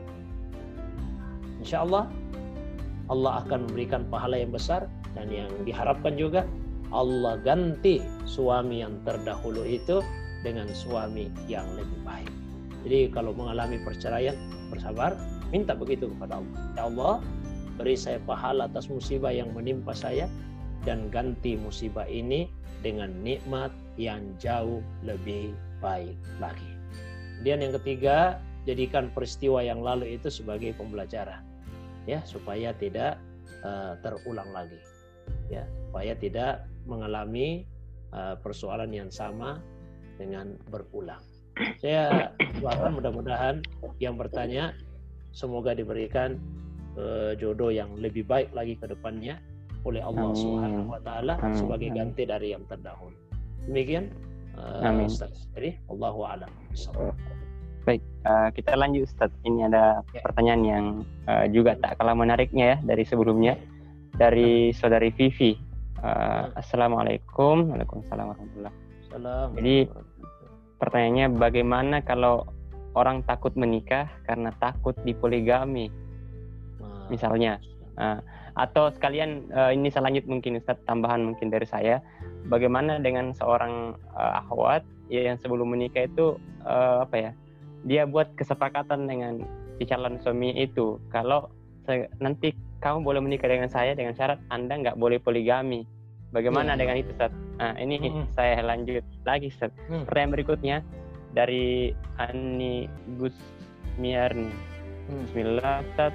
Bagaimana memahamkan orang tua dalam hal uang panai yang merupakan adat Sulawesi Selatan, apalagi dulu orang luar daerah? Nah, tentang uang panai, Ustaz. Berikutnya dari Nur Tipa Sari Insa ini. Mila, Ustaz, mohon penjelasan terkait kisah pernikahan Zaid bin Haritsah dan Zainab bin Jahsy. Oh iya iya. Ya. Itu aja dulu tiga. Yang pertama ya, takut di poligami.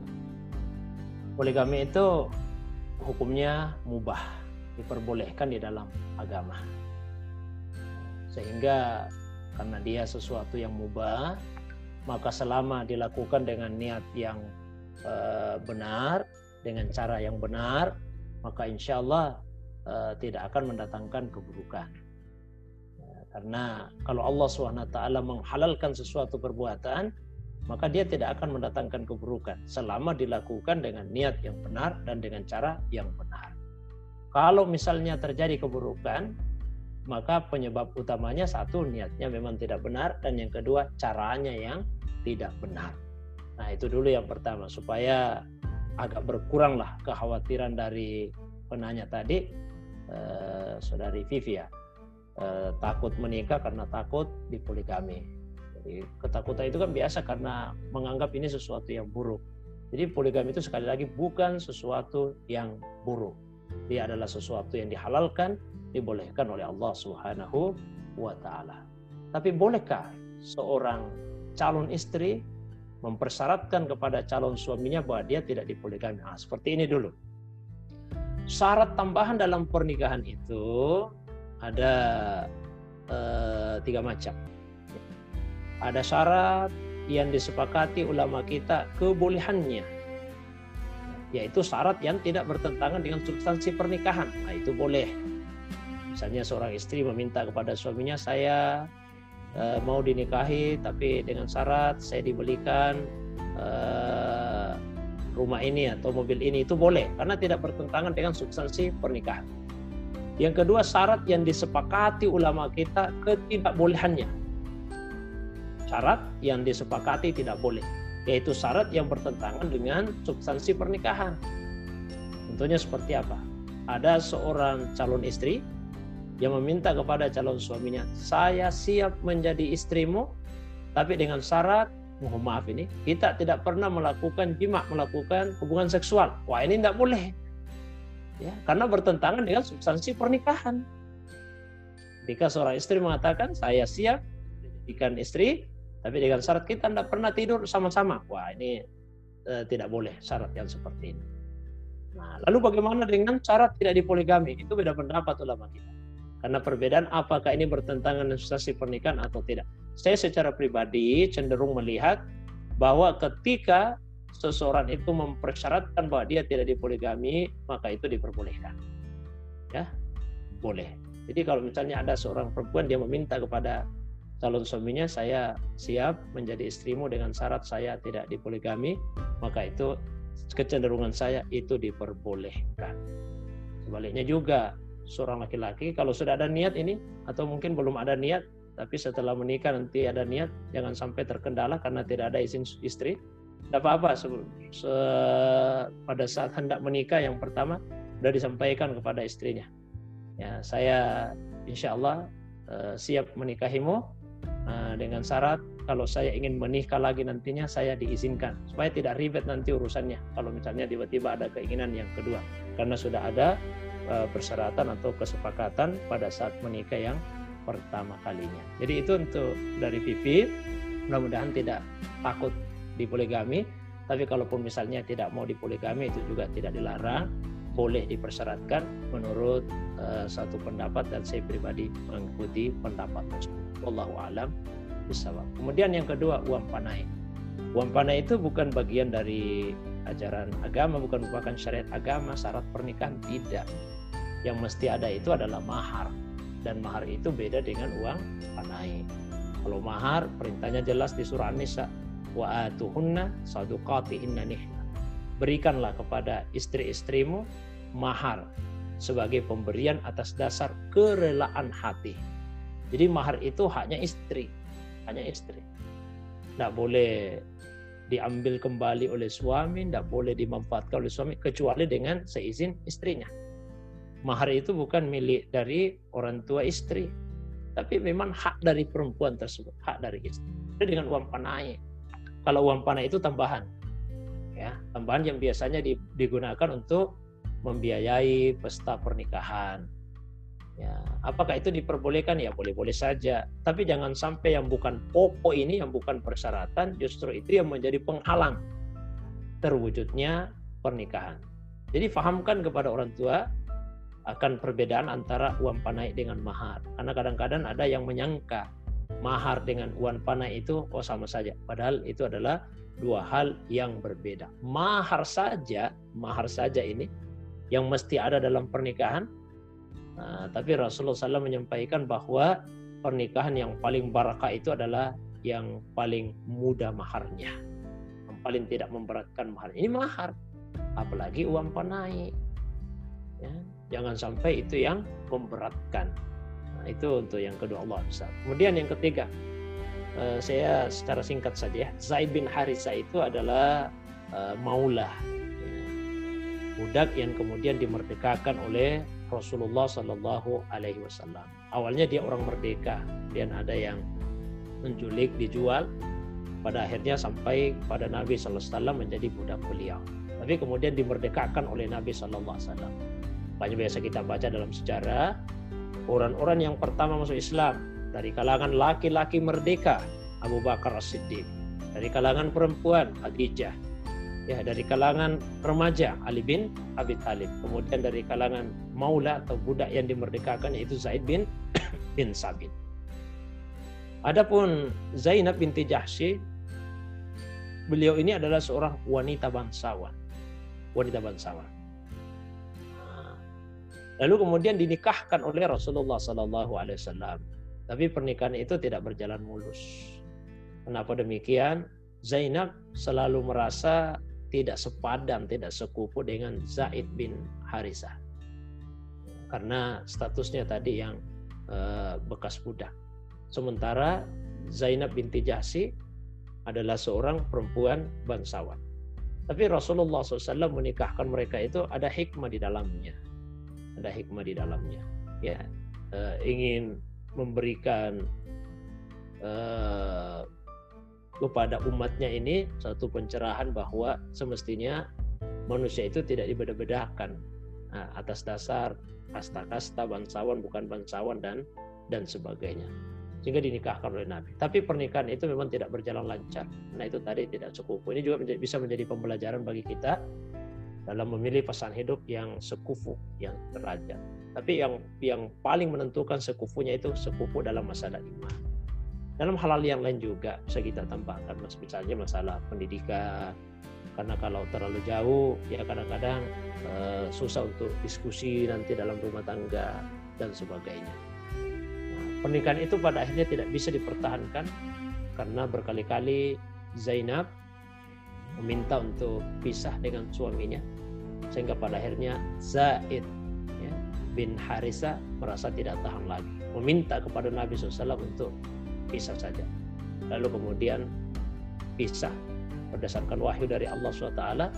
Allah memerintahkan kepada Nabi untuk menikahi Zainab binti Jahsy. Dan ini ada pembelajaran yang lain. Allah SWT ingin menunjukkan bahwa status anak angkat itu tidak sama dengan anak kandung. Jadi setelah Zaid tadi dimerdekakan oleh Nabi, itu dijadikan sebagai anak angkatnya Rasul. Ya, sebelum itu dilarang. Sampai kemudian turun ayat yang melarang anak angkat.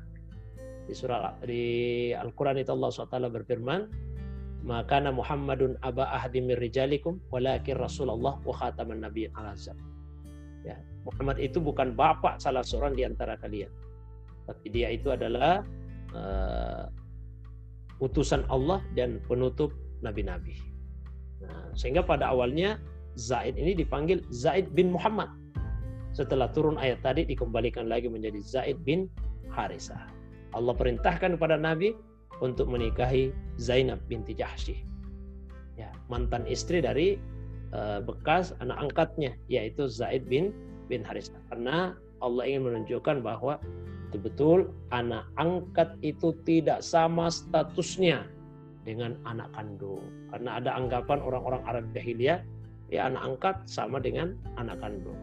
Maka mantan istri mereka tidak boleh dinikahi oleh orang tua angkatnya. Ini yang kemudian dihapus di dalam agama. Dan itu melalui contoh nyata yang dilakukan oleh Rasulullah SAW. Maka Zainab binti Jahsy pun merasa sangat bangga karena pernikahannya dengan Nabi itu berdasarkan wahyu secara langsung dari Allah SWT, dan itu ada di dalam Al-Quran. Itu yang sering dibanggakan oleh Zainab binti Jahsy. Tidak ada istri Nabi, tidak ada perempuan yang dinikahi oleh Nabi berdasarkan wahyu dari Allah SWT, dan wahyu itu ada di dalam Al-Quran kecuali saya. Itu yang sering dibanggakan oleh Zainab binti Jahsy. Mungkin itu kisah singkatnya. Wallahu a'lam bishawab. Baik, syukron jazakallah Ustaz. Kita lanjut lagi. Kita ada sedikit waktu. Ini ada pertanyaan. Sebenarnya ini sudah dibahas di kajian pekan lalu ya, tapi mungkin karena penanya ini nggak sempat hadir, dari Muhammad Ihsanul Ma'arif. Bismillahirrahmanirrahim. Ustadz mau nanya, Rasulullah pernah bersabda tentang wahai para pemuda, barang siapa dan terkalanya mampu untuk menikah. Nah, bisa dijelaskan lagi Ustadz, mampu di sini maksudnya seperti apa? Oh ya, baik. Oh, ini adinda saya ini bertanya ya. Baik, di dalam hadis riwayat Bukhari, saya uraikan pertemuan yang lalu di Halqa Cinta episode pertama. Hadis riwayat Bukhari, Rasulullah SAW bersabda, ya ma'asyarasy syabab, man istata'a minkumul ba'a falyatazawwaj. Wahai sekalian pemuda, barang siapa di antara kalian yang telah mampu untuk ba'ah, falyatazawwaj, maka hendaklah ia menikah. Fa innahu aghaddu lil basar, karena pernikahan itu lebih menundukkan pandangan, wa ahsanil faraj, dan lebih menjaga faraj, lebih menjaga kemaluan.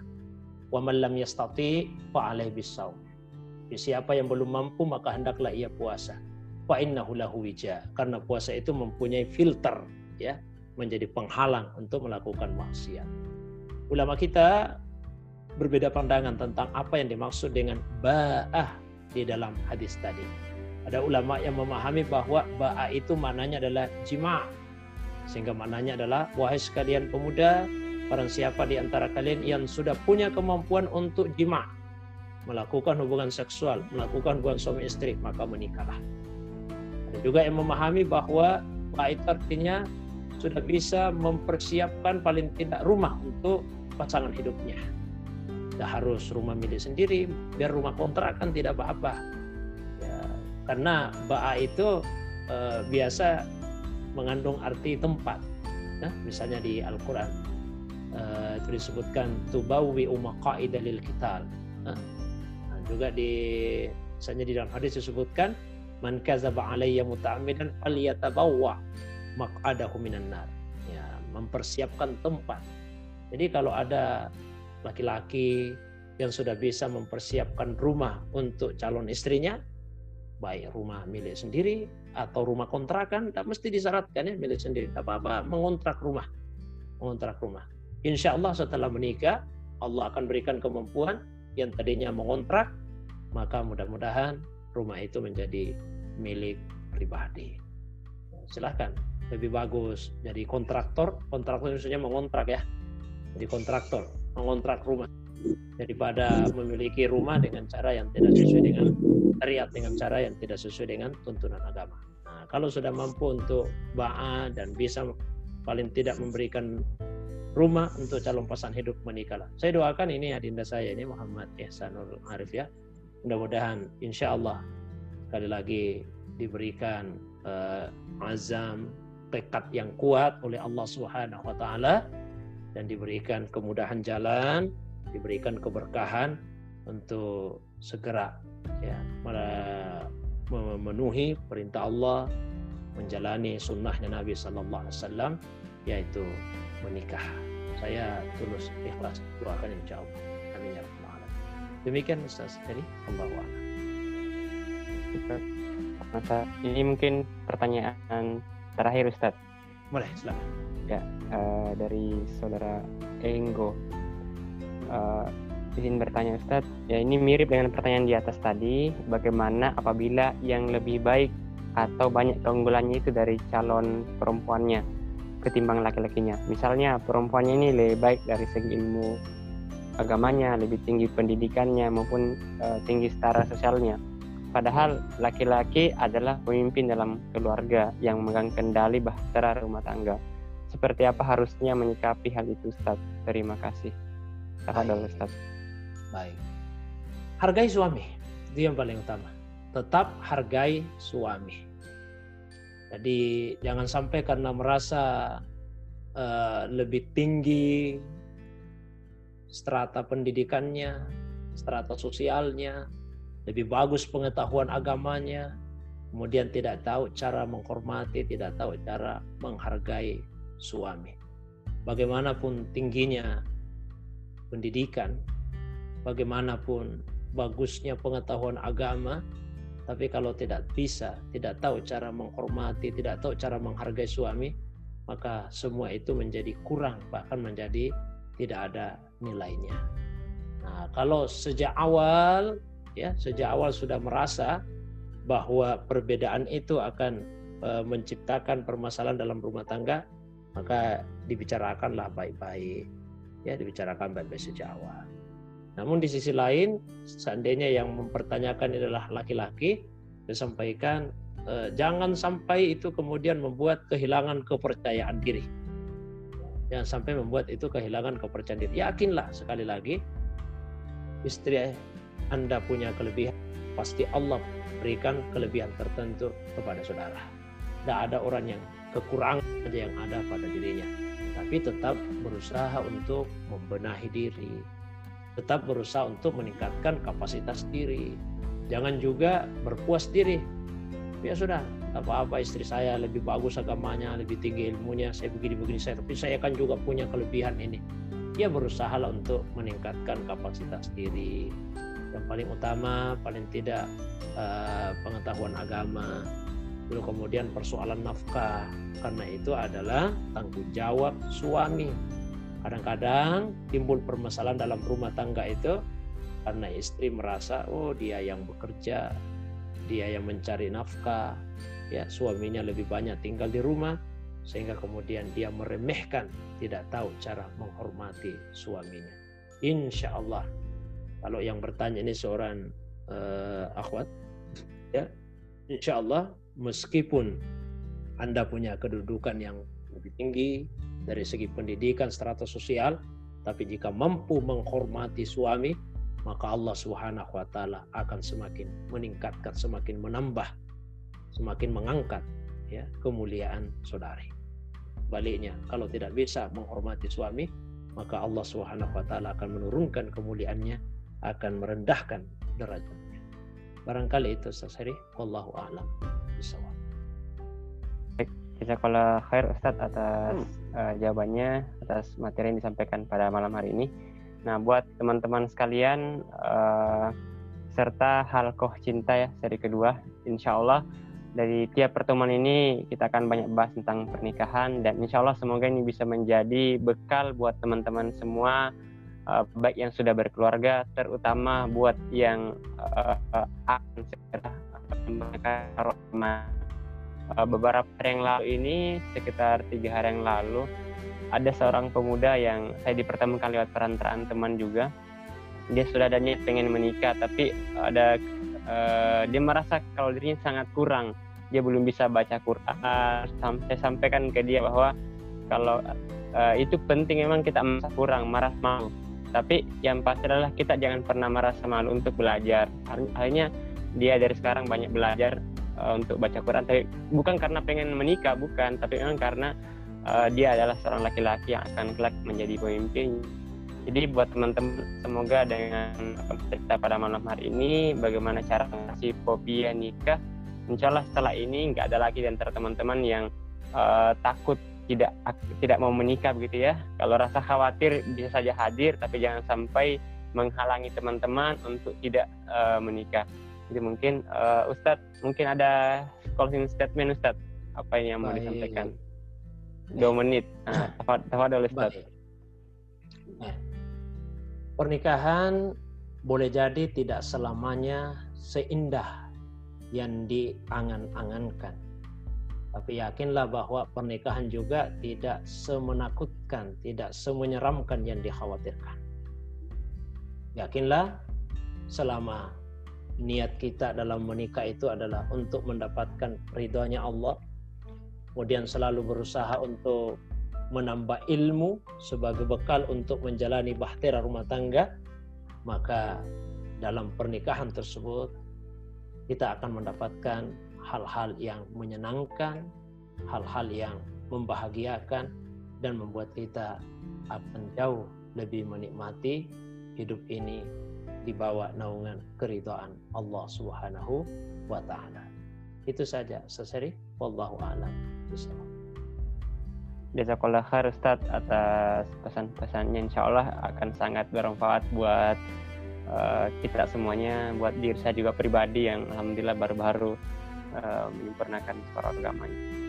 Insyaallah teman-teman semuanya akan ketemu nanti apakan depan di room yang sama dalam Halqa Cinta seri ketiga dengan tema yang berbeda, insyaallah lebih menarik lagi, dan harapan teman-teman semuanya tetap istiqomah, tetap semangat untuk kita bersama-sama belajar, insyaallah. Kata Rasul sallallahu alaihi wasallam, "Man salaka tariqan yaltamisu fihi ilman, Allahu lahu tariqan ilal jannah." Siapa yang kemudian berusaha untuk mendatangi majelis ilmu, ini bagian daripada majelis ilmu. Insyaallah kita duduk di sini meskipun via Zoom ya, insyaallah tidak mengurangi keberkahan kita ya.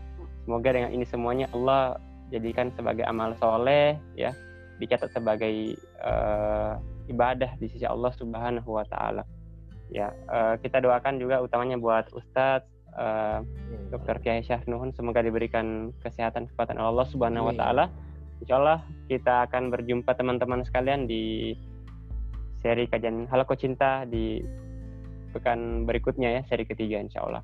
Jazakallah khair Ustaz atas waktunya, dan buat teman-teman yang sudah menyempatkan waktunya pada malam hari ini untuk bersama kita di acara ini, kami ucapkan jazakumullah khairan katsiran ya.